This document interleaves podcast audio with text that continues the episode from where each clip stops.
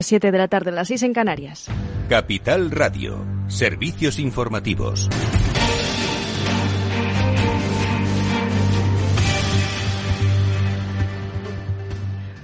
Buenas tardes. La encuesta de población activa refleja un aumento del paro hasta el 12,6%, pero el número de trabajadores ocupados marca un nuevo máximo en los últimos 15 años. Entre julio y septiembre, el número de personas sin un empleo aumentó en casi 61.000 personas y vuelve a situarse peligrosamente cerca de los 3 millones, mientras que se crearon unos 78.000 puestos de trabajo. Esto es que el número de ocupados ha vuelto a tocar techo en los últimos 15 años, más de 20 millones y medio de personas, según la EPA, publicada hoy por el Instituto Nacional de Estadística. En la fotografía del tercer trimestre que ofrece la EPA se constata un aumento en el número de desempleados que contrasta, sin embargo, con una creación de empleo que, aunque con algo menos de gas, sigue empujando hacia límites históricos el número de personas que trabajan.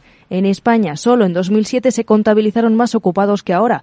El secretario de Estado de Economía y Apoyo a la Empresa, Gonzalo García Andrés, destaca el efecto de la reforma laboral. Son muy claros de nuevo en los datos los efectos positivos de la reforma laboral que han, han permitido reducir la temporalidad a su mínimo histórico. Y por otra parte, este, esta reducción de la temporalidad es el reflejo del eh, fuerte incremento que se ha producido en los asalariados que tienen un contrato indefinido. El presidente de la COE, Antonio Garamendi, aboga ahora por negociar el incremento de salarios para que nadie pierda poder adquisitivo, dice, y las empresas no cierren. Garamendi ha reivindicado el papel de la negociación colectiva, aunque ha advertido de que no es fácil hablar de los salarios de manera homogénea en relación a la reclamación de subida salarial de los sindicatos para mitigar el incremento de la inflación. No es tan fácil como decir homogéneamente vamos a hablar de salarios. Yo creo que, hay que ver cómo somos capaces de, de vamos a decirlo, de, de implementar que todos podamos eh, no perder poder adquisitivo, pero también ahora que tenemos que intentar que las empresas no cierren, es decir, que las empresas sean solventes, que las empresas puedan seguir trabajando. Yo creo que eso es lo que está en lo que hace la negociación colectiva y en lo que vamos a seguir trabajando. Y la presidenta del Banco Central Europeo, Christine Lagarde, ha afirmado que las medidas de apoyo fiscal para proteger la economía del impacto de los altos precios de la energía deberían ser temporales, dice, y estar dirigidas a los más vulnerables y sobre las medidas que se están discutiendo en el seno de la Unión Europea para abaratar la factura energética, Lagarde ha hablado de la excepción ibérica sin nombrarla.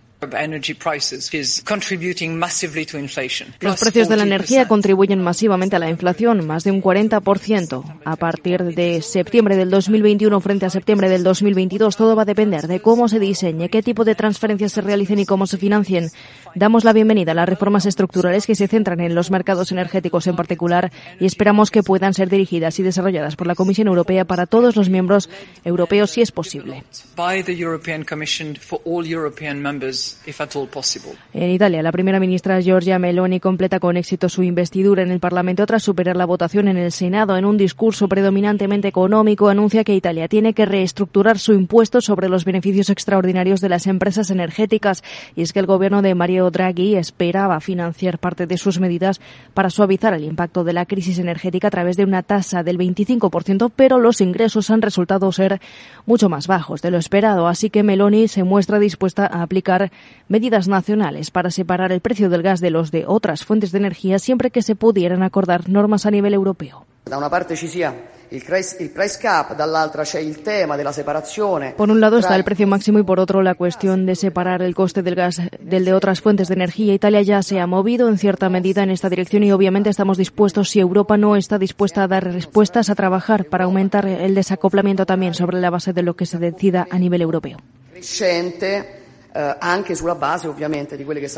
la ultraderechista también plantea aumentar el límite de los pagos en efectivo, aunque la oposición cree que la medida beneficiaría a los defraudadores fiscales. La evasión es un problema crónico en Italia, con más de 100.000 millones de euros evadidos al año, según el Ministerio Italiano de Hacienda. Y por otro lado, el Gobierno de Portugal está preparando una propuesta para agravar los beneficios extraordinarios de las empresas del sector de la distribución que hayan conseguido en 2022, eh, que se uniría a la tasa a las energéticas. Así lo ha señalado el primer ministro luso Antonio Costa durante su debate sobre los presupuestos del 2023 en el Parlamento. Es todo por ahora. Continúen informados en capitalradio.es. Les dejamos en Afterwork con Edu Castillo.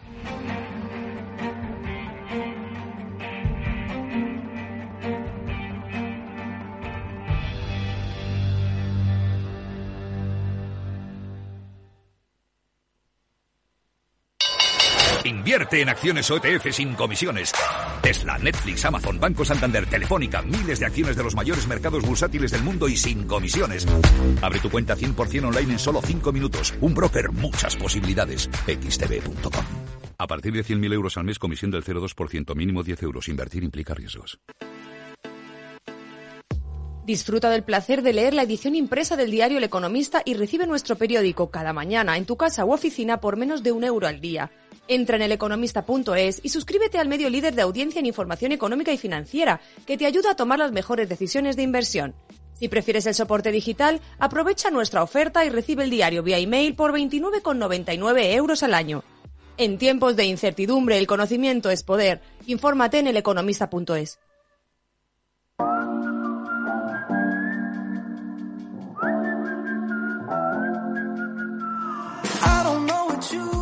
Hola amigos, buenas tardes, bienvenidos al After Work. Comienza ya en Capital Radio. Voy a ser breve porque quiero aprovechar el tiempo con quién, con Eva García, CEO de Biggers. Vamos a hablar de comunicación, de lo que necesitan las empresas para conectar con su gente, la de dentro y la de fuera. Enseguida la saludamos. Y luego con Víctor Magariño y Julián de Cabo hablaremos, les preguntaré por TikTok.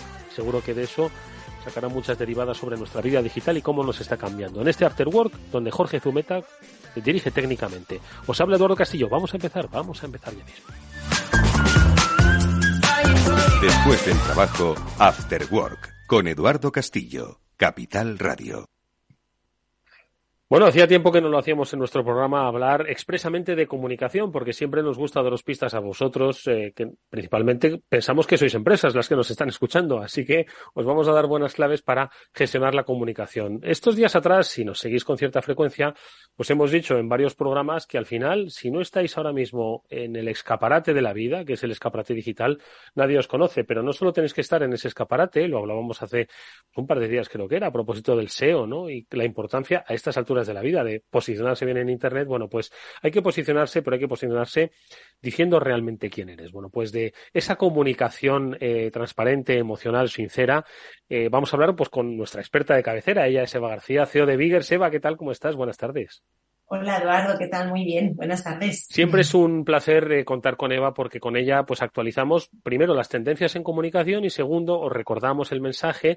Nosotros somos como la gota malaya, ¿vale? Que os vamos recordando de poco a poco que comunicar es importante, sobre todo si sois empresas. ¿Comunicar a quién? ¿Para vender? No, para conectar con los clientes. Es que, ojo, que vivimos en otro mundo donde los clientes no solo quieren que les vendas cosas, sino que les cuentes cosas, que les acompañes en sus emociones. Bueno, pues de eso es de lo que os vamos a hablar hoy porque entiendo que seguimos con esas pautas que la pandemia nos ha dejado, pero que van evolucionando, porque la pandemia, por fortuna, queda mucho más lejos, aunque, ojo, algún día tendremos que estudiar todo lo que los efectos, tanto sociológicos como médicos, nos ha dejado esto, pero bueno, eso será otra, otra película y otro programa. Eva, eh, estamos a punto de acabar el año. Eh, ¿Cómo ha ido, por cierto, el año 2022? Eh, bueno, todavía nos quedan un par de meses, como quien dice, ¿eh? pero, pero estamos ya, lo hemos dejado por amortizado. ¿Qué tal ha ido? Un año raro, ¿eh? Esto de, de Ucrania, lo otro, en fin, no sé. Sí, pero al final es verdad que yo veo que a nivel de comunicación, sobre todo, ya sabes que en el entorno PyME, que es donde nos movemos nosotros más, veo eh, a las empresas del sector muchísimo más maduro, con las cosas muchísimo más claras, apuestan por la comunicación corporativa. Estoy viendo también una tendencia muy, muy clara a la comunicación interna, a cuidar a nuestros equipos, a los empleados, la gestión del cambio. Culturalmente, empieza a ver también dentro de la pyme esa necesidad de, de, cuidar, de proteger y de amparar a los que realmente son los que nos permiten ¿no? conseguir nuestros objetivos cada día. ¿no? Entonces, eh, un año interesante, un año en el que tenemos que seguir pensando que puede pasar cualquier cosa. Entonces yo creo que las empresas en ese sentido tienen que estar preparadas y su comunicación también. Eh, con lo cual, bueno, pues muchísimos retos eh, y muchas oportunidades, yo creo, de cara al año que viene también para, como decías tú, ser auténticos, ser nosotros mismos y siempre marcar esa diferenciación que hace, haga que al final la gente nos elija.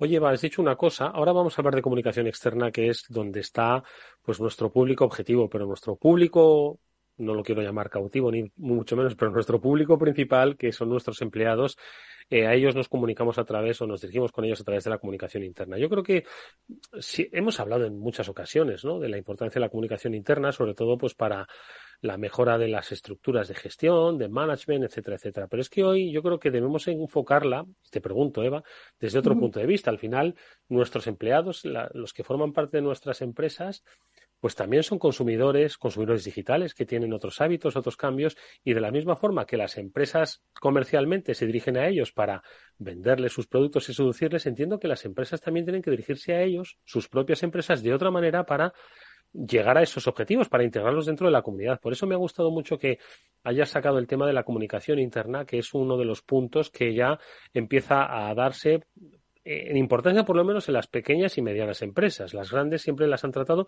pero también, ojo, hay que decir que siempre quizás lo han tratado desde una óptica de recursos humanos, que decían de comunicación externa era emitir comunicados para que se enterase la plantilla, ojo, y eso no es comunicación eh, interna per se. ¿eh? Sí, aquí yo creo que hay un, concepto que a mí me encanta utilizar, que es el del liderazgo efectivo, ¿no? El liderazgo efectivo al final lo que nos permite es, vale, yo defino mis objetivos como responsable de esta compañía, de, esta, de este proyecto, y lo que hago es que lo, lo, comparto contigo. Es decir, yo creo que hoy en día el reto a nivel interno es hacer menos y servir más.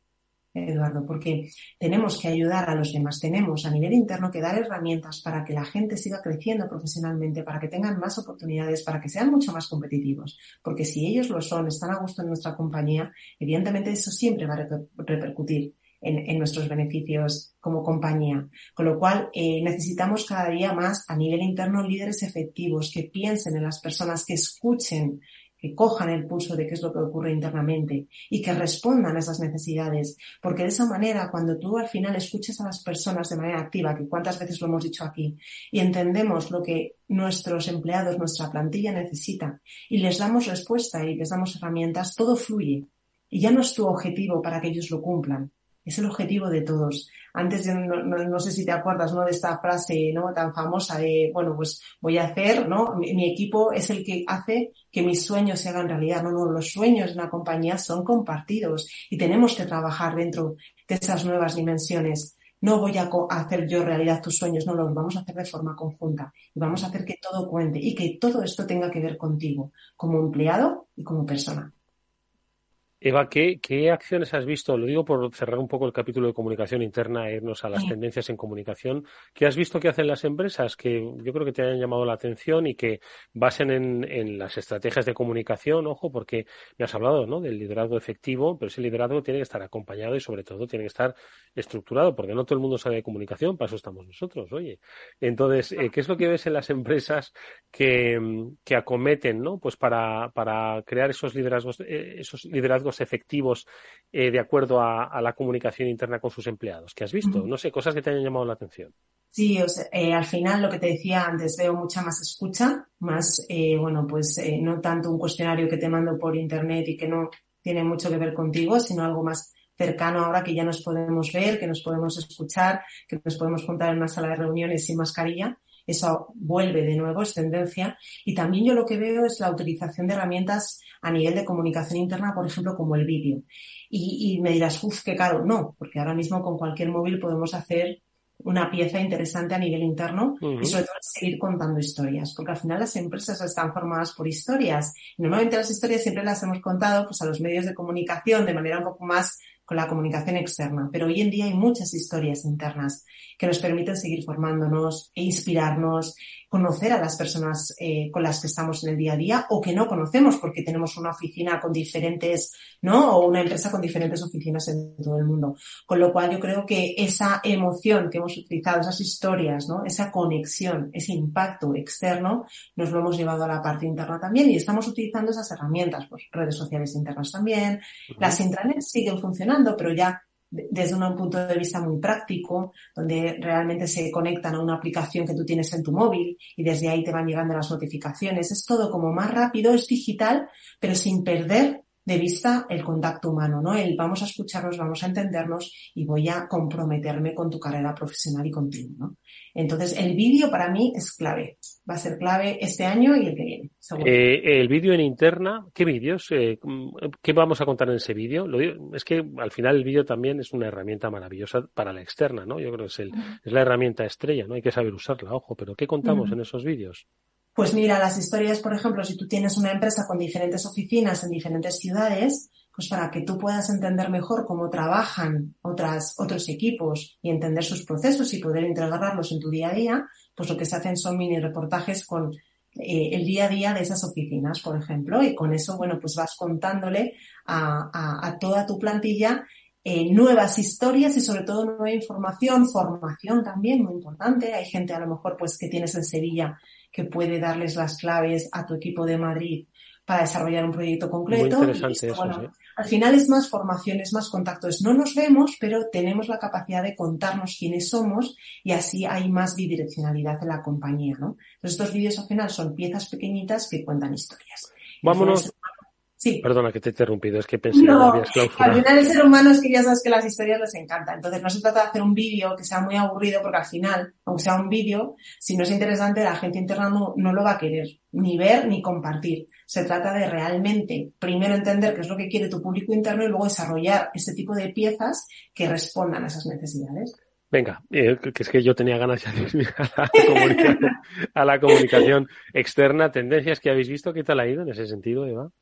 Pues bien, es decir, al final eh, ya sabes que la comunicación externa tiene que ver con la relación, con el contacto. Es verdad, bueno, pues que ya hemos abierto mucho más el campo de los eventos cara a cara, eh, ya no hay tanta rueda de prensa, digamos, ya hay como encuentros más pequeños. Yo veo sobre todo esa tendencia a no hacer grandes eventos con mucha gente, con medios, ¿eh? sino cosas un poco más específicas, segmentar también, pues vamos a hablar con los medios económicos o financieros, vamos a hacer algo muy concreto para ellos, para darles respuesta a sus necesidades concretas, ¿no? Y luego lo hacemos, si queréis, pues con otros especialistas, ¿no?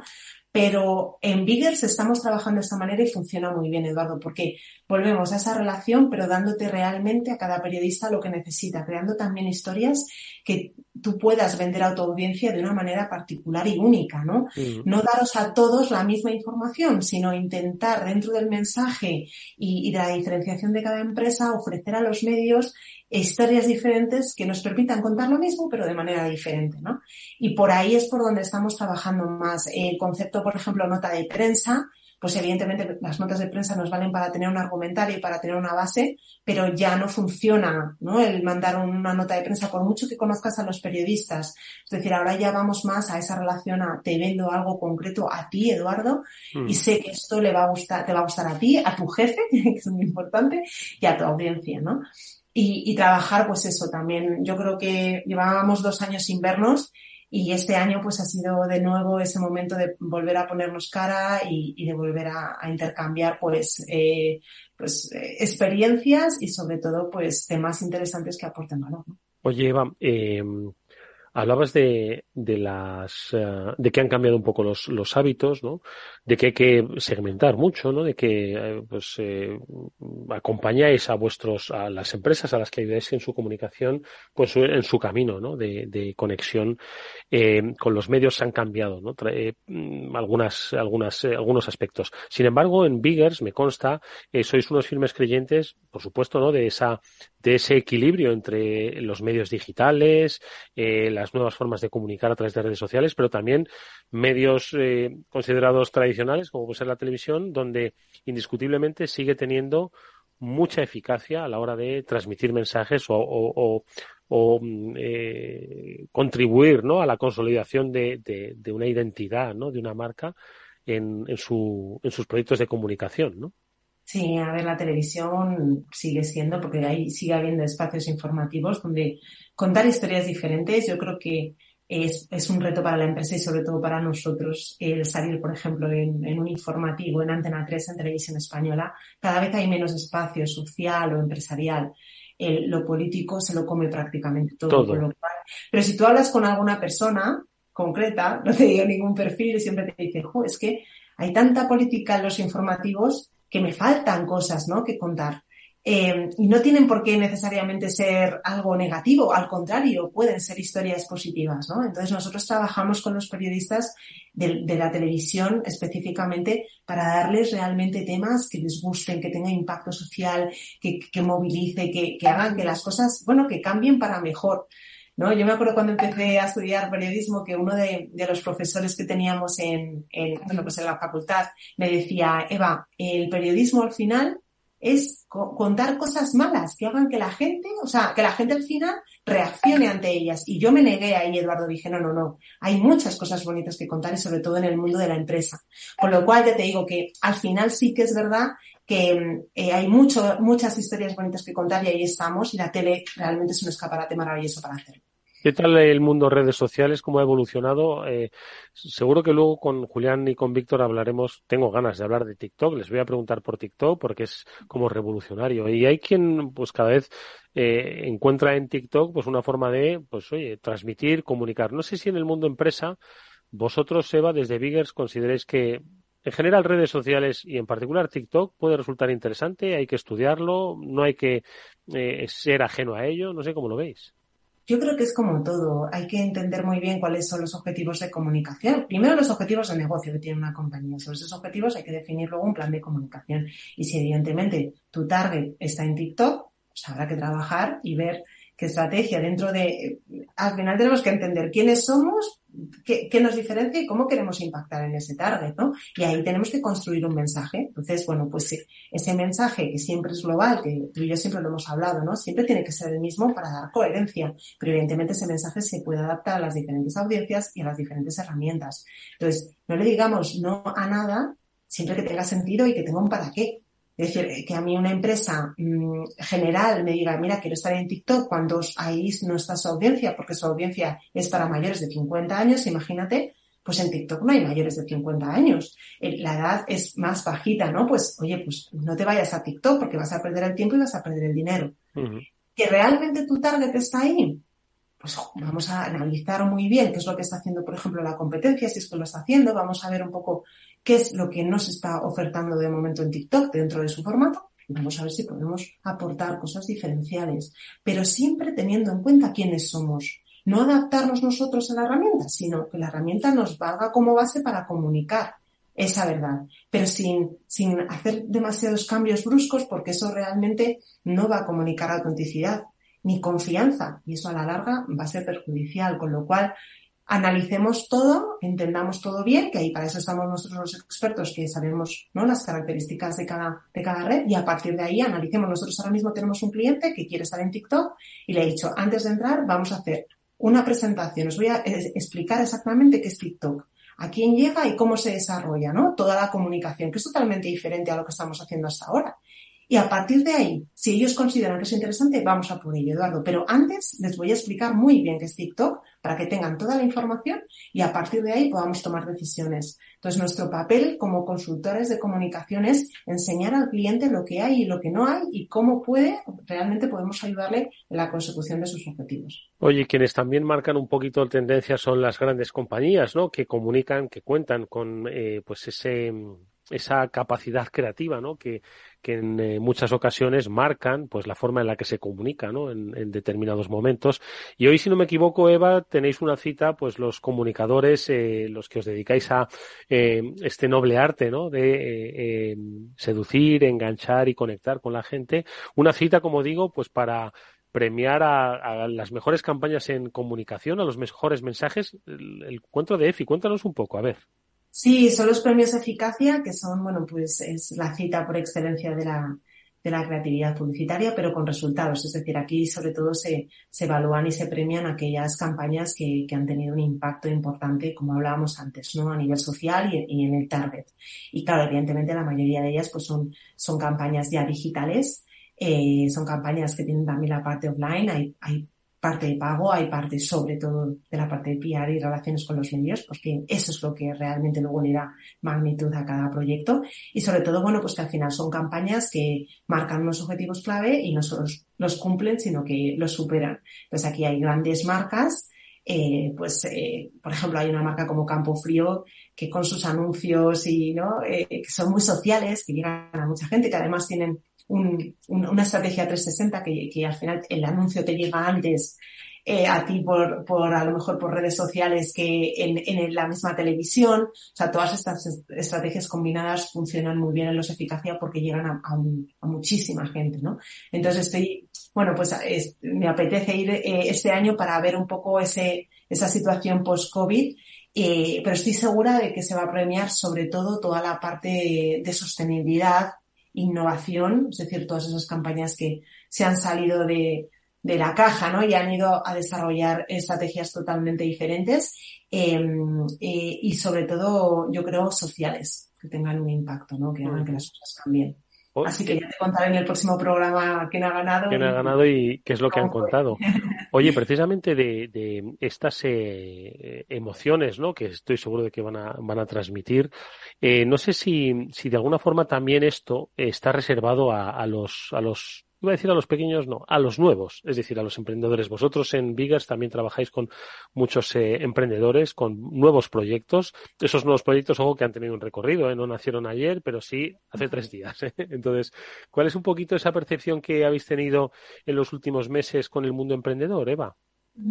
Yo la, verdad es que seguimos trabajando con, con empresas, con startups. Sobre todo eh, estamos trabajando mucho con los emprendedores en sí, porque lo que nos damos cuenta es que tienen ideas muy interesantes, pero que cuando lo van a contar a los inversores ahí fallan. Es decir, la parte de marca personal, la parte de construcción de tu mensaje diferencial y único, que marque, ¿no? Que marque ese, esa, esa autenticidad, ¿no? Que al final te pones delante de un inversor y tienes que sacar lo mejor de ti mismo. Eh, y no, eh, que el proyecto no vaya solo, sino que vaya de la mano del emprendedor.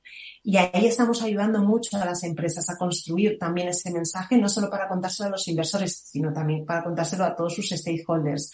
Entonces, muchos se ponen a, tienen un producto muy, muy chulo, tienen inversión, les dan dos, tres, cuatro, cinco millones de euros, pero luego cuando lo comunican no trabajan el, el mensaje, ¿no? Y ni la estrategia. Entonces ahí les asesoramos, les ayudamos, les hacemos ver que el proyecto es mucho más que, que la parte de inversión, ¿no? Y, y bueno, pues eh, normalmente suele ser gente bastante joven, que viene con ideas muy interesantes. Hay mucho talento en España, Eduardo, eso sí que nos estamos dando cuenta, eh, que además, de hecho, está muy valorado a nivel internacional, con lo cual, pues si a nivel internacional se los valoran, tenemos que ayudarles a que se, se les valore también a, a, nivel interno, ¿no? En España. Con lo cual, también época muy, muy apasionante a nivel de comunicación, pero sobre todo ayudándoles a ellos, a entenderse, a, ¿no? A, a conocerse, a diferenciarse y luego a poder contarlo de una manera eficaz y con éxito. Y es, ahí estamos trabajando con ellos. Creo que es un punto muy interesante, ¿no? Es decir, al final en, los emprendedores quizás muchas veces piensan que, oye, tengo que darme a conocer, tengo que darme a conocer cuanto más rápido mejor, porque ah, de alguna forma eso me va a ayudar a ganar volumen y eso está muy bien, obviamente, ¿no? Tener conocimiento que, que el mundo de los, bueno, que la sociedad conozca tu producto a través, o tu, o tu, tu estructura a través de, de, de, los medios de comunicación, ¿no? Pero creo que es un punto importantísimo eh, también ayudarles en, en, todas las direcciones de comunicación que necesita un emprendedor, ¿no? Porque hay empresas consolidadas ya de mucho tiempo que no necesitan hablar con los inversores, sino que necesitan hablar con esos nuevos públicos, conectar, ¿no? Entonces yo creo que enfocarlo por ahí me parece un punto muy interesante, ¿no? Ayudarles con herramientas de comunicación que ni siquiera serían comunicación interna, sino como has dicho, reforzar marca personal, que al final es la marca de la, de la propia, de la propia empresa. Eso tampoco vendría mal, ¿eh? en otras compañías un poquito más. Al final las empresas son personas, ¿no? Y yo creo que uh -huh. si las, las personas tienen esa capacidad de comunicar, están reforzando la imagen de sus compañías, Eva. Por supuesto, y además te das cuenta cuando hables con los directivos y directivas que, que tienen muchas cosas que hacer. Es un poco lo que hablábamos antes del liderazgo efectivo. Hacen mucho, pero no, no, no, les da tiempo a servir, a ayudar, a ofrecer esas herramientas, ¿no? Entonces hay que volver a nuestros orígenes, hay que volver a nosotros mismos, hay que entender quiénes somos, ver cuáles son nuestros propósitos, ¿no? En, en, la vida y en la, y en la parte profesional también. Y cuando ya tengas eso construido, te comes el mundo, Eduardo, porque sabes perfectamente quién eres y hacia dónde quieres ir. Entonces tomas las mejores decisiones, no dudas, confías, y eso es clave, o sea, un inversor te está viendo cuando, tiene, cuando realmente tienes confianza en ti mismo que cuando no lo tienes. Y hay mucha desconfianza en el mundo empresarial y en, pues, sobre todo en la parte directiva. Con lo cual hay que construir y hay que dar herramientas a esas personas para que luego esas personas puedan dar herramientas a sus equipos y generar un entorno de confianza a nivel empresarial, que estemos cómodos todos trabajando y, sacando adelante esa diferenciación. Bueno, pues eh, esto lo pondremos en práctica, como a través de las empresas que conocemos cada semana con la ayuda de Biggers, ver cómo comunican, ver lo que comunican y sobre todo cómo conectan. Ya sabéis que para nosotros la comunicación es importante, la comunicación lo es todo. Si no comunicas, no eres. Y quienes les ayudan son los expertos de Bigger, cuya CEO, Eva García, nos ha acompañado en este programa que hacía tiempo que ya no pasaba por aquí. Ha sido como siempre, Eva, un placer escucharte. Espero que hayan tomado muy buena nota y sobre todo que se pongan manos a la obra a partir de mañana mismo. Gracias, Eva. Mucha suerte. Hasta muy pronto. Gracias a ti, Eduardo. Adiós. Si inviertes en bolsa y no conoces a XTB, es muy probable que estés pagando de más. Atento con XTB, comprar o vender acciones y ETFs no tiene ninguna comisión hasta 100.000 euros al mes. ¿Vas a seguir pagando comisiones en tus operaciones de bolsa? Eso es algo del pasado. Entra ahora en xtb.com, abre tu cuenta totalmente online y empieza a invertir en tus empresas favoritas sin coste. ¿A qué estás esperando? Ya son más de 500.000 clientes los que confían en XTB. Un broker, muchas posibilidades. xtb.com. A partir de 100.000 euros al mes, la comisión es del 0,2%, mínimo 10 euros. Invertir implica riesgo. Después del trabajo, After Work, con Eduardo Castillo, Capital Radio. Es momento de hablar del mundo digital con Julián de Cabo y con Víctor Mariño. Quizás nuestros oyentes eh, digan, ustedes llaman mundo digital hablar siempre de las Big Five o de las eh, grandes tecnológicas, pero ojo, son las que han cambiado nuestro mundo. Aunque al ritmo que vamos va a haber solo una gran tecnológica que es la que va a mantener las reglas del juego. Lo digo porque hoy si no les importa, por supuesto, a Julián y a Víctor, me gustaría centrar parte de la conversación, como ya hemos hecho en otras ocasiones, en TikTok. ¿Vale? Hay mucha gente pues que eh, pues lo ve a sus hijos o a sus parejas o a sus amigos eh, eh, dejarse seducir por el algoritmo, que debe ser tan potente, tan potente, que es que uno se queda horas y horas viendo nada. Bueno, pero más allá de esto, que lo hemos comentado en más de una ocasión, ¿qué es lo que las tecnológicas deben temer de TikTok? Bueno, pues esos son los conocimientos que han compartido, pues primero con aquí los presentes, tanto Víctor como Julián, y que hoy vamos a compartir con vosotros. TikTok, madre mía, TikTok. Yo, por cierto, no tengo TikTok, tengo otras chorradas en el móvil, pero TikTok no la tengo. Julián de Cabo, buenas tardes, ¿cómo estás? Muy buenas tardes, Eduardo. Pues nada, aquí fascinado con el algoritmo de TikTok y los números de TikTok. Me imagino que igual que Víctor, que andará en lo mismo, ¿no? Víctor Magariño, ¿qué tal? Buenas tardes, ¿cómo estás? Hola, ¿qué tal? ¿Cómo estáis todos? Aquí encantado un día más. hemos visto TikTok, sí, que ha compartido Julián los números, ya llevamos tiempo hablando, pero esta semana también es semana de resultados. Estamos en plena semana de resultados de, Big Tech. Eh, ha salido ya, ha salido ya Google o Alphabet, ha salido Facebook, y bueno, podemos también ponerlo en contexto, ¿no? Porque todo tiene que ver. Pero bueno, esos resultados eh, entiendo que de alguna forma pues un poco confirman lo que ya dijeron un poco las últimas previsiones o por lo menos advertencias, ¿no? Que pues un poco después de, de los subidones que se habían dado en pandemia, pues digamos que el agua había vuelto al cauce normal y entiendo que se produce un retroceso normal, no de negocio, sino del donde el punto de partida. No sé si es un poquito esa lectura económica que, venga, hacemos un poquito de resultados. Venga, Víctor, que tú lo habías sacado. Pues eh, sí, em, a ver, yo creo que eh, por un lado podemos comentar los números, así un poco, porque claro, los números son como siempre efímeros, ¿no? O sea, hoy son unos y el cuarto siguiente serán otros, y luego comentar un poco la tendencia y sobre todo el por qué, ¿no? Yo creo que la gente realmente debe de entender por qué, eh, bueno, pues ahora Google, Apple, Facebook están atravesando pues una supuesta crisis, ¿no? Que ya me gustaría a mí eh, estar en, ese lugar, ¿no? Explicar un poco las causas, ¿no? Yo lo, podemos denominar la, tormenta perfecta. Pero bueno, eh, Google ha presentado el martes eh, los resultados del último trimestre y sube un más 6 en el total de facturación hasta cerca de los 70.000 millones de dólares al Q. Por poner en perspectiva, cuando yo trabajaba allí en 2011 estábamos en 10 mil millones al Q y ahora estamos en 70.000 millones. O sea que por eso digo que lo de la crisis es relativa, ¿no? Pero sí que es verdad que es la primera vez que crece solo un dígito en mucho tiempo, mucho tiempo. Y esto, claro, ha, llamado la, atención, ¿no? Eh, recordar que la acción ha caído alrededor del 30% este último año. Eh, hablábamos el otro día, la semana pasada, de que, de que Facebook había caído alrededor de un 60%. Eh, y todo el mundo, Facebook enseguida le dan caña y tal. Bueno, pues Google ha caído un 30%, entre un 28 y un 30%. Y, y, hay, una, un par de datos interesantes, ¿no? Eh, por ejemplo, que YouTube por primera vez decrece Y esto tiene que ver con lo que, con lo que estamos hablando ahora, ¿no? Con, con TikTok y con más cosas, ¿no? Pero a mí me ha sorprendido particularmente porque todo es vídeo. Hoy en día vídeo, vídeo por aquí, vídeo por allá, ¿no?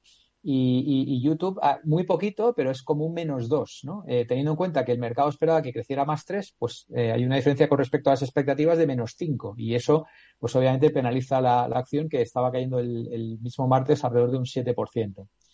Y bueno, luego la parte de cloud, como no es tampoco sorpresa, pues crece un poquito o un poquito bastante.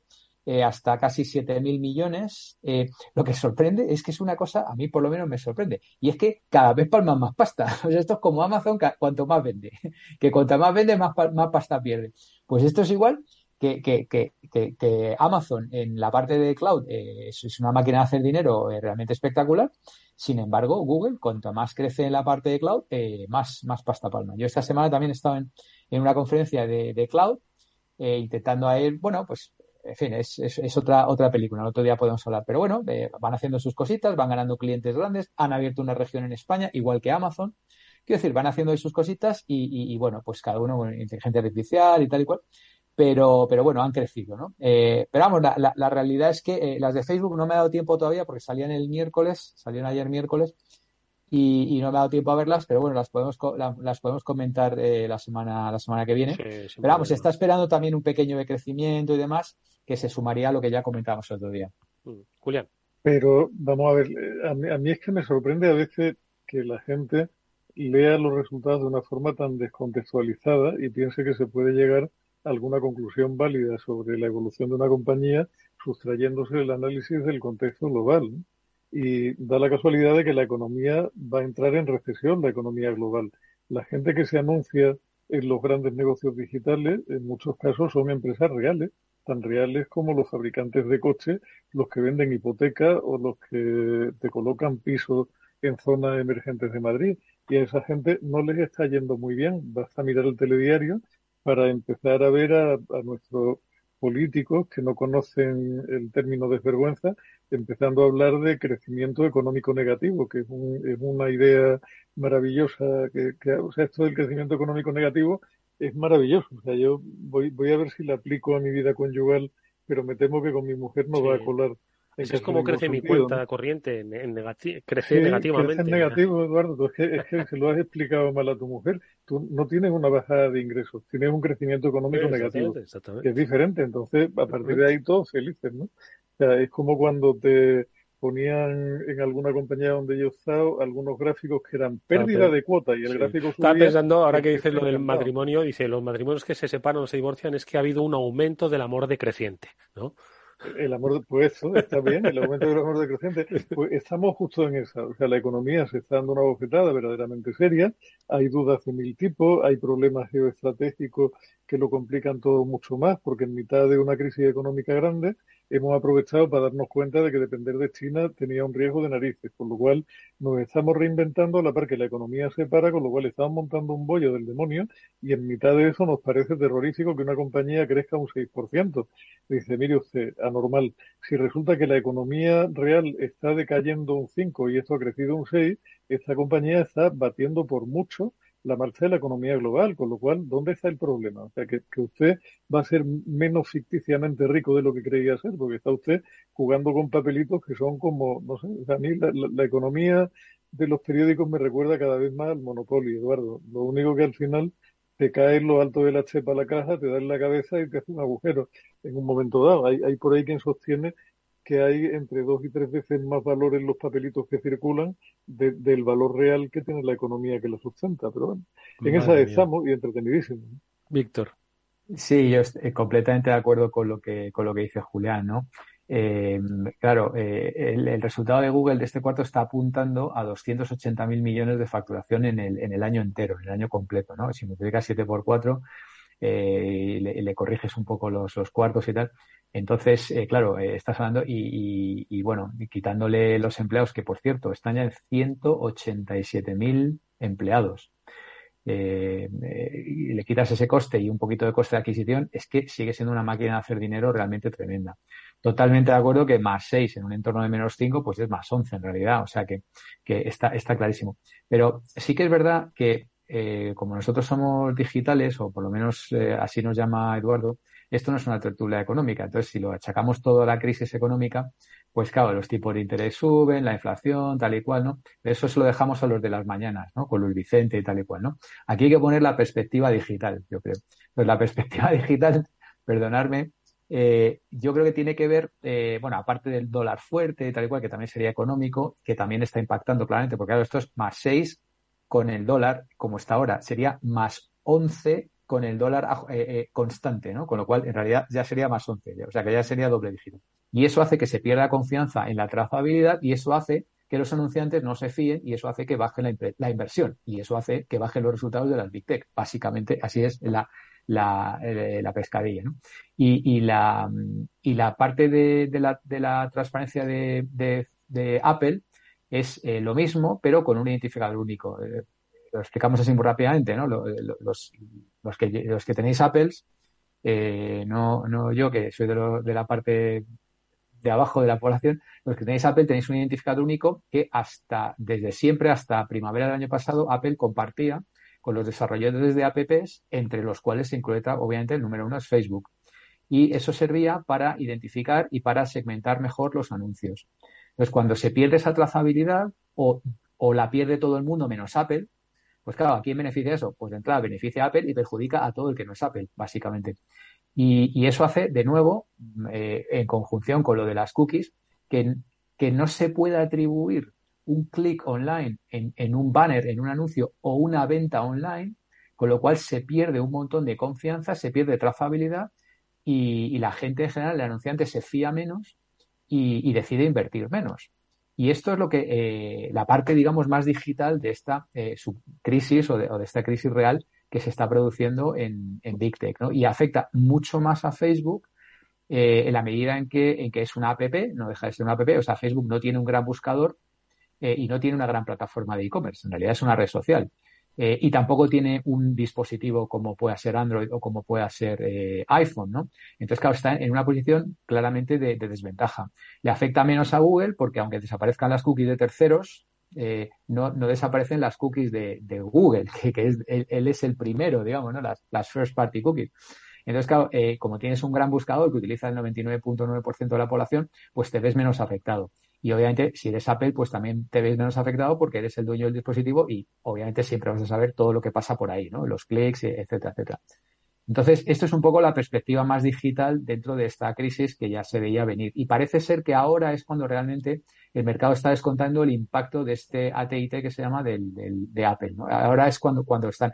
Yo a mí me sorprendió cuando lo anunció Apple que los primeros resultados de Facebook eh, no hubo ningún impacto y ahora que ha pasado un añito, ahora parece que es cuando se está realmente viendo eh, lo mal y probablemente eh, el propio Facebook lo veía venir y de ahí vino el cambio de nombre, el cambio de estrategia y tal y el repaso al metaverso que le dimos el, el jueves pasado. Curioso porque eso engancha ese, esa semana llevando leyendo eh, y, y, me lo he encontrado por un par de sitios artículos que califican a Apple como el gran parásito de la economía digital porque al final tiene, tiene como, como proyecto de futuro, a medida que pierden capacidad de innovación y que sus teléfonos cada vez aportan menos y hay más dudas sobre si van a poder mantener o no ese liderazgo, eh, en lo que están es en rentabilizar lo que han conseguido que tienen más valor, que es una bolsa de los clientes con mayor poder adquisitivo del mundo que están consumiendo a través de su plataforma y cada uno que hace una transacción a través de plataformas un 30% que se lleva Apple y todos están contentos. ¿no? Con lo cual, bueno. Contentos eh, no, los que lo pagan no están tan contentos, ¿verdad? Bueno, a ver, recuerda, recuerda que era peor, la idea que tuvieron en su momento las Celco era aún peor, que era nosotros ponemos la red y todo lo que pase por la red tendría que dejarnos un rédito a nosotros. Ellos no, ellos no lo han conseguido, pero Apple sí, al menos en esa parte. Que por otra parte también es un negocio que Google tiene, o sea, porque Google Play funciona exactamente con los mismos estándares que la gente de Apple con todas las compras que se producen en su plataforma. Cuando, cuando llega un momento en que la imaginación no da más de sí y no eres capaz de crear negocios nuevos y nadie tiene claro cuál es la siguiente gran cosa por la cual apostar, pues te pone a rentabilizar. Es como cuando la banca echaba primero a los abueletes de las sucursales porque les parecía una cosa lamentable y cuando empezó la crisis anterior los querían todos de vuelta porque la pensión era una cosa estupenda que se ingresaba todos los meses y la más de rentable para la entidad. Vamos, vamos, estamos siempre en lo mismo, Eduardo. El problema de ir cumpliendo años es que esto lo hemos visto ya tantas veces, ir y venir, de todas formas, era normal que tarde o temprano se tuviese que reordenar, no sé de qué manera, pues lo que siempre se ha dicho desde principios del siglo, ¿no? el petróleo que suponía el dato personal, ¿no? Y las capacidades que Big Data te permitía hacer para segmentar, aproximarte, que al final esta es la clave de la cuestión, que es vender de una manera más certera algo a alguien, ¿no? Eh, entonces, eh, yo creo que inevitablemente tenía que venir esto, ¿no? Al final, pues, oye, ya el ser humano, pues ya es un poquito más maduro, entre comillas, ¿eh? digitalmente, y ya, pues, es consciente del valor de sus datos y también, y yo, también yo creo que hay otro factor, ¿no? Que es en los estados también son conscientes del valor de, del dato de sus ciudadanos, que le encantaría, vamos, a los estados estoy seguro que les encantaría tener la, los datos que tienen ahora mismo las grandes compañías, ¿no? Pero Eduardo, es que ese, ese, es un factor adicional. O sea, aparte del problema adicional que tenemos, son estados que no, dirigidos por políticos que no tienen la más puñetera idea de lo que está pasando, por lo cual mucho menos sobre lo que va a pasar, y que se dedican a, hacer populismo digital con inventos estúpidos como el que nos ha llevado a todos a cada vez que entramos en un sitio web tener que jurar por nuestros muertos que aceptamos toda la mierda que quieran meternos. Eso es todo lo que ha conseguido la Unión Europea con su Reglamento General de Protección de Datos. Que eso incluso sería medible en términos de impacto climático, porque cada clic de ratón que damos tiene, tiene una implicación en consumo de energía, etcétera, etcétera. Con lo cual, si calculamos cuántas veces al día tenemos que aceptar que estamos de acuerdo en que esa puñetera cookie que usted me va a meter, la quiera yo o no la quiera, habría que ver cuánto de energía estamos consumiendo en semejante majadería que no nos protege absolutamente de nada. Pero es que, o sea, si los políticos no entienden lo que sucede hoy, imagínate cuando se ponen a pensar en lo que va a suceder pasado mañana, que están, o sea, corres el riesgo de que escuchen al primer iluminado que se cruce en su camino y les haga creer cualquier cosa y a partir de ahí se ponen a legislar con los resultados tan sorprendentes que estamos viendo en muchos ámbitos que, que no son solo lo digital, ¿no? A mí esto es un tema que nos excede completamente, pero todo el lío que tenemos montado ahora con la, con la autopercepción del sexo o el género es completamente fascinante si no fuera por la cantidad de peligros que trae consigo, ¿no? Y así estamos, o sea, estamos, saltamos de una a otra y tiro porque me tocan. O sea, eh, Snapchat, que fue en su momento la aplicación preferida por los usuarios jóvenes porque hacía desaparecer los comentarios, con lo cual los padres no te podían intervenir el teléfono y tal, fue fusilada por la gente de Instagram y de hecho casi acaban con ello. Problema, TikTok no es comprable porque hay un problema geoestratégico detrás y es que China no va a dejar vender TikTok nunca porque es su gran campeón oriental en el mundo del contenido digital y lo que es terroríficamente humillante para Facebook es que han metido funcionalidades para copiar en el fondo, para copiar exactamente lo que hace TikTok, como son los Reels, y, y te encuentras con el 30% de los Reels más visualizados llevan siempre detrás la etiqueta de TikTok que para, que para Facebook, teórico líder en el mundo digital, debe ser un verdadero dolor de barriga ver cómo el, el 30% más visto de sus vídeos no están fabricados para su plataforma, sino para TikTok y mantienen la mención. Es de locos completamente. Pero es un escenario nuevo porque ahora se nos cruza. Hasta ahora, eh, fíjate, Eduardo, que siempre las compañías tecnológicas se han caracterizado por tener unas cajas tremendamente grandes no, no, no solo por evadir o no evadir o regularizar o no regularizar impuestos, sino porque son conscientes de que cuando venga el siguiente gran éxito deben tener dinero efectivo para poder comprar en el momento que lo necesiten. Pero es que ahora ya no puedes comprar porque no estás peleando contra una compañía occidental, estás peleando contra gigante asiático y la lucha por la supervivencia se va a volver algo completamente descarnado y donde lo que va a contar de verdad es la capacidad de innovar de verdad no, no del montón de ingenieros que tienes que dicen estar innovando y realmente no hacen nada, sino la capacidad de sacarse del bolsillo o de la cistera cosas que realmente al usuario lo dejen con la boca abierta y que justifiquen un cambio de la gente de un lado para otro, porque la otra cosa que se sigue produciendo siempre en Internet es aquello que se, decía al principio de la historia, ¿no? que la distancia entre el Vaticano y la Iglesia Satánica de California son dos clics de ratón. Eso sigue siendo así. Si tú no estás a gusto con lo que te da Instagram, irte a TikTok es tirar para atrás, darle al botón inicio y abrir una aplicación nueva y Santas Pascua. Y ese gesto por parte de un usuario tiene consecuencias demoledoras para una industria que, que no tiene clientes sino usuarios y que nos trata como lo que somos, que es como borreguitos que le producen su lana, su leche y su tal, que nos van cardando poco a poco. Mm. Pues en el momento en que Borreguito decide irse al prado de enfrente, tenemos un problema. Víctor. Sí, totalmente de acuerdo. Pero de todas formas, eh, ya si queréis, por ir cerrando un poco, que al final el tiempo nos come, eh, eh, hay un problema muy grave que tiene, que tiene TikTok, que precisamente esta, esta semana salía el, el CEO de TikTok, eh, le recogía la, noticia a LinkedIn y tal, que por cierto, el CEO se llama So Chu, ¿vale? Digo para que vaya sonando, igual que suena Satya Nadella y, y toda esta, toda esta peña, So Chu. Bueno, pues este salió diciendo que sí, que reconocía que tenían un problema de, de confianza, ¿no? Entonces que van a intentar, pues a ver si, claro, cuando tienen los servidores en China, y ya sabemos lo que pasa en China, hemos visto el último ejemplo este fin de semana con el Xi Jinping sacando a la fuerza a- al gentao este, pues eh, resulta que, claro, tienes un problema que la gente no se fía, ¿no? De que, de que el, el gobierno chino meta mano, ¿no? Buah. Entonces vamos a Yo, ver si se una los cosa, servidores o que los millones de usuarios aquí de TikTok haciendo el chorra delante de la cámara, te aseguro que lo ulti- la última de sus preocupaciones es qué es lo que el gobierno chino podría hacer con sus datos. Para empezar, porque no sabrían ni quién está al frente del gobierno chino. Y de hecho, desconozco, creo que la mayoría desconoce. Probablemente no saben dónde está China. eh, no, no, que, que, que es China esta aplicación, ¿no? Es decir, El lo problema no es vosotros ese. y los geoestrategas, pero yo creo que no lo saben ni la mitad, vamos. Ya, pero, pero el problema no, no es eh, precisamente, ah, mira, el- a- estas, ayer estaba en clase y me decía una, oye, entonces, ¿qué está queriendo decir, profesor? ¿Que no debemos de subir contenido?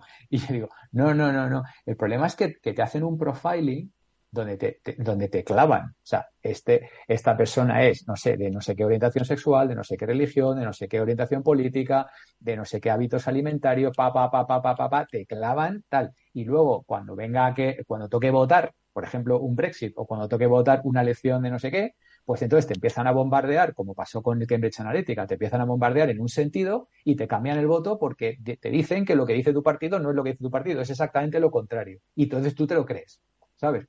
Y eso, y es, entonces tienen potencial para cambiar eh, democracias, para cambiar eh, pues, situaciones, realidades y tal y cual. Ese es el problema, Eduardo. Ya, sabemos que la gente al final pues le hace clic y lo que dice Julián, acepto las cookies, ya dejar de preguntar ya copón, ¿no? Pero, pero, Pero- el problema pero- es este, ¿sabes? Pero hay una, hay una cosa además que diferencia al algoritmo de TikTok del algoritmo de Instagram, y es que el algoritmo de TikTok es descarnadamente chino y en consecuencia terriblemente pragmático. No se fía de tu like o no like, se fía de aquello donde tú pasas tiempo, ¿no? Me da igual lo que me digas, tío. Lo que me interesa no es lo que me digas, no es lo que tú creas ser, es lo que tú de verdad eres. Y lo que de verdad eres, ya lo sé yo por lo que estás mirando, no necesito ningún like ni ningún tipo de historia. paras el vídeo o haces swipe o lo paras o lo, o lo re- reshare, que esas son las famosas microseñales, ¿no? No solamente es lo que ves, sino qué es lo que haces, en qué minuto lo paras, tal, etcétera, ese tipo de. De todas formas, eh, TikTok, eh, nadie sabe qué es lo que va a pasar con TikTok, eh, ni con Instagram, pero eh, dos preguntas os hago. ¿Creéis que, que va a ir a más a propósito de esas cifras? Es decir, que mayor número de usuarios eh, de otras generaciones van a empezar a consumir en ese formato esos vídeos. Y dos, ah, se me fue, se me fue de la cabeza la, la número dos. A ver, a Eh, ver, Eduardo, mientras, mientras te piensas la número 12, contesto a la primera que tiene una, una respuesta muy sencilla.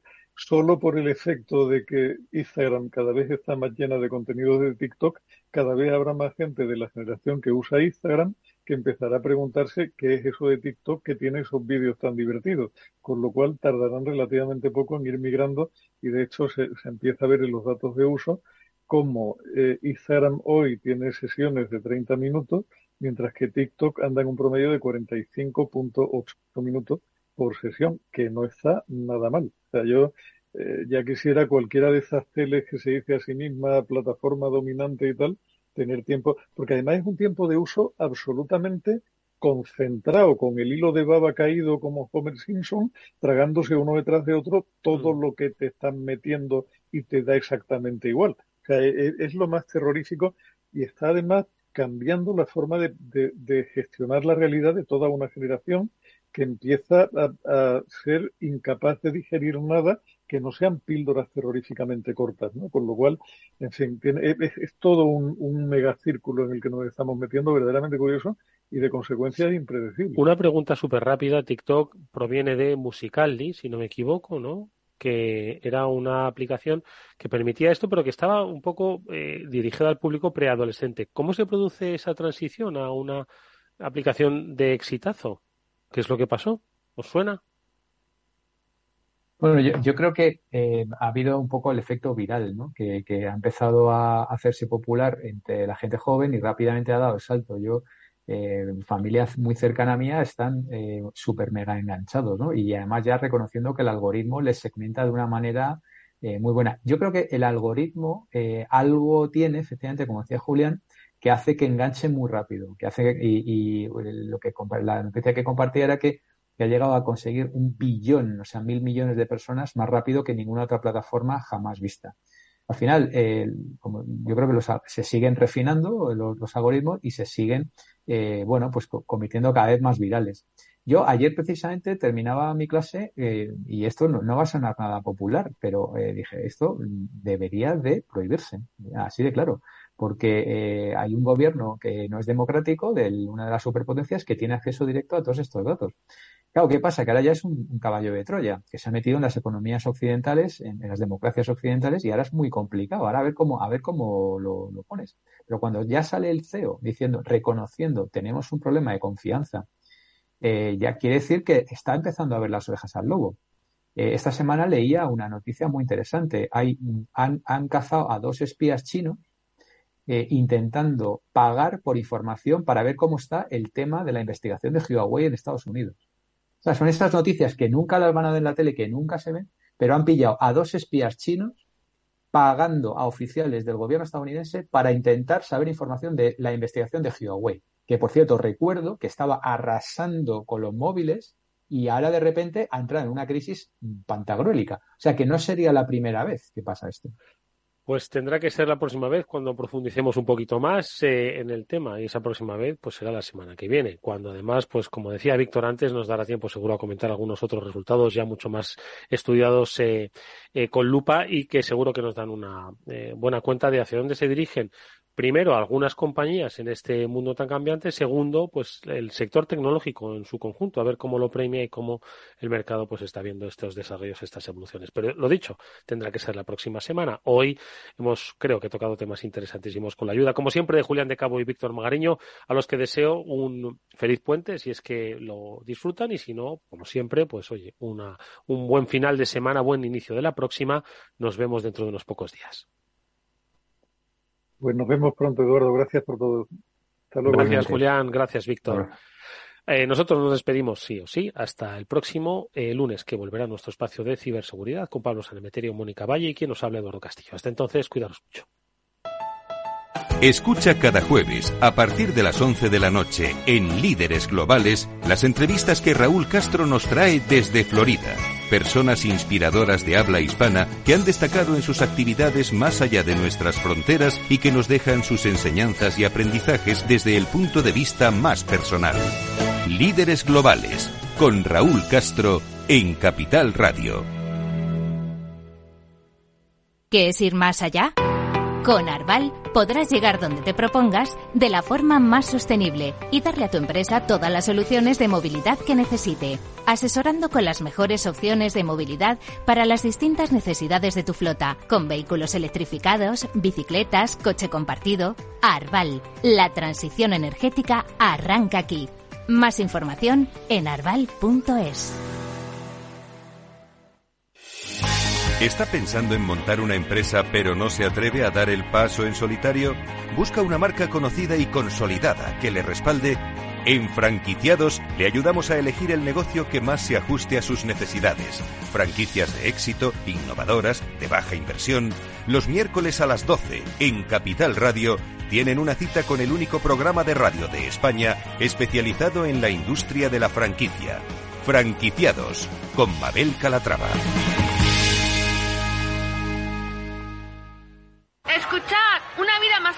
Es posible! ¿Culpa? Fuera. Más madres que dediquen tiempo a cuidarse. Azúcar, fuera. Saboreemos la vida. Ser activistas es nuestra mejor forma de ser. Ahora tu seguro de salud con un 36% de descuento. Infórmate en el 974 88 0071 o en dkv.es barra activistas. DKV. Escucha cada jueves, a partir de las 11 de la noche, en Líderes Globales, las entrevistas que Raúl Castro nos trae desde Florida. Personas inspiradoras de habla hispana que han destacado en sus actividades más allá de nuestras fronteras y que nos dejan sus enseñanzas y aprendizajes desde el punto de vista más personal. Líderes Globales, con Raúl Castro, en Capital Radio. Los viernes en Capital Radio te proponemos descubrir y comprender las estrategias de empresas con éxito que servirán de inspiración y ejemplo para la tuya. Escucha Metaempresas, un programa presentado por Andrés Arenas con la presencia y los consejos de expertos en distintas áreas y profesores de reconocida trayectoria. Todos los viernes a las siete y media de la tarde, Metaempresas, Capital Radio.